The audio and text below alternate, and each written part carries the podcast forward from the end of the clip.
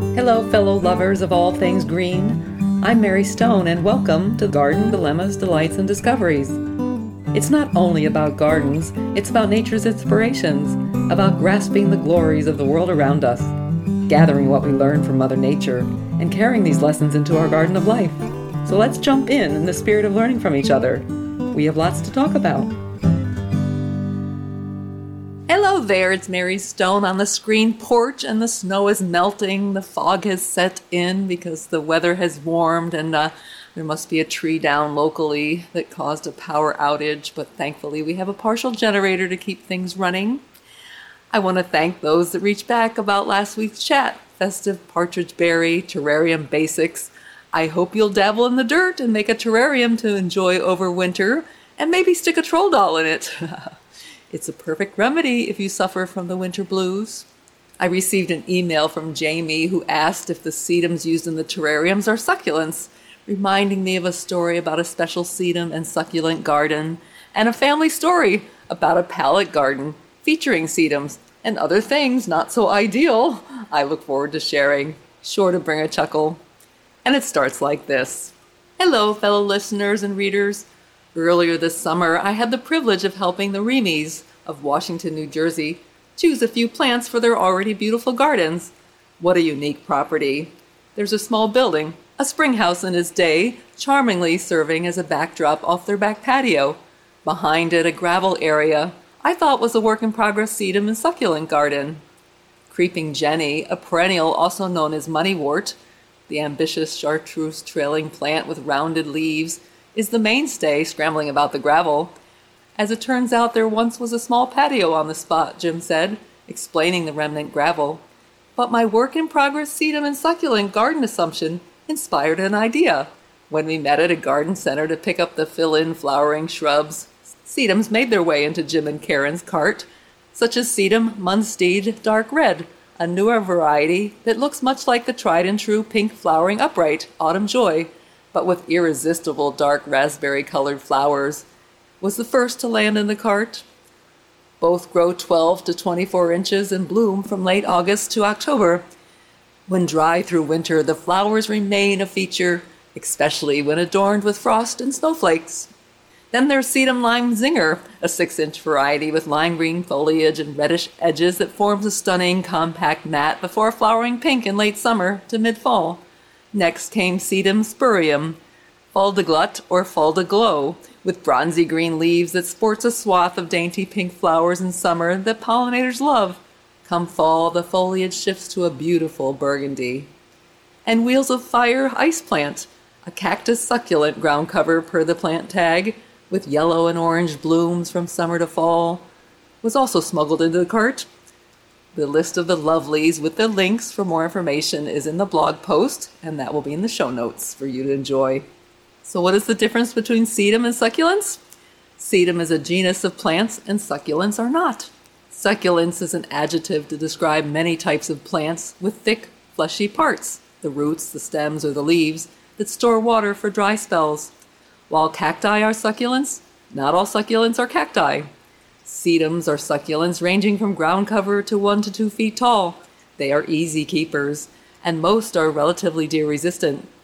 Sedums must be in well drained soil, not clay, or they will quickly rot. While most are sun loving, some can take a bit of shade. There were many other finds that ended up in Karen and Jim's cart. What's a sedum garden without a few magical hens and chicks? You're likely familiar with the succulent, which has mama rosettes, the hens, and beside it, smaller rosettes, the chicks, that spread two feet or more.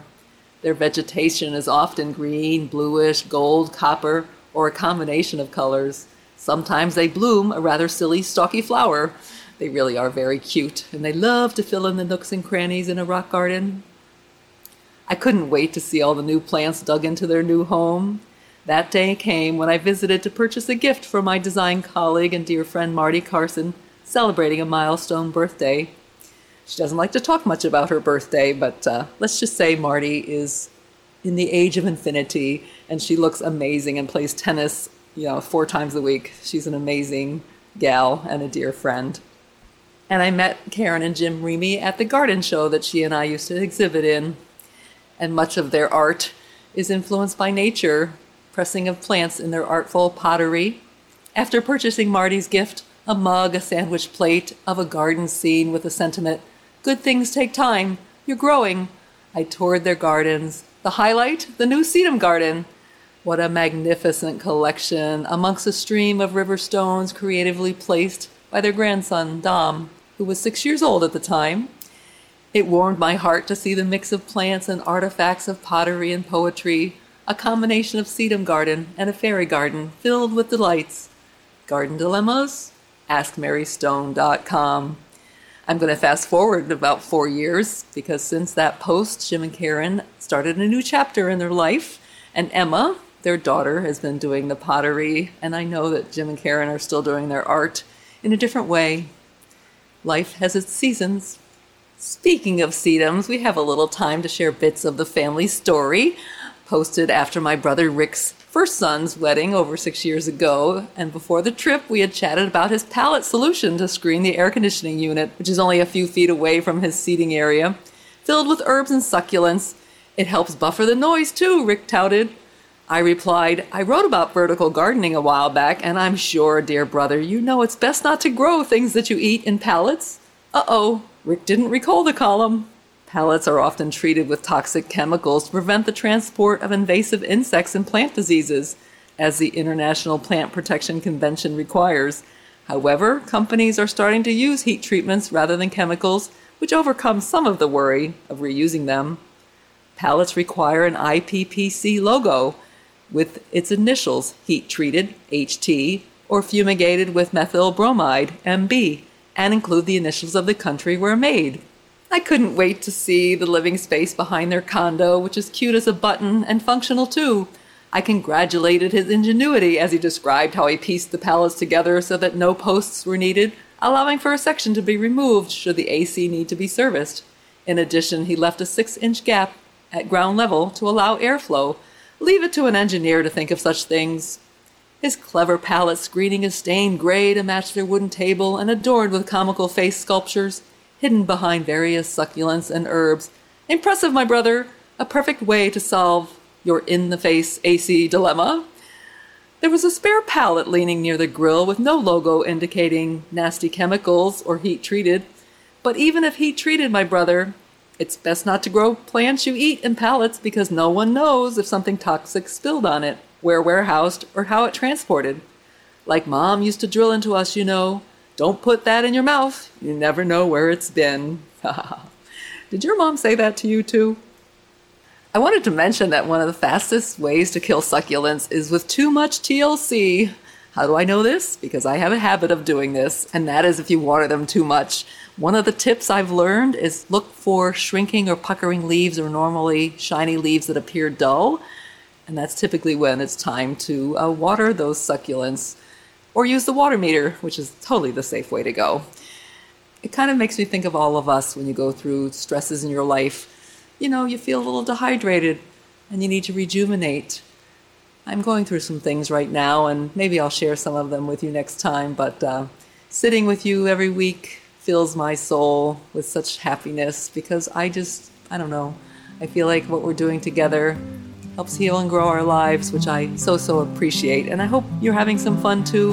And I hope you've subscribed to the podcast so that it magically appears in your feed so that more can join us and learn and grow in the garden of life. Thanks so much. See you next time on the Screen Porch. You can follow Garden Dilemmas on Facebook or online at gardendilemmas.com and on Instagram at hashtag Mary Elaine Stone. Garden Dilemmas, Delights, and Discoveries is produced by Alex Bartling. Thanks for coming by. I look forward to chatting again from my screen porch. And always remember to embrace the unexpected in this garden of life. Have a great day.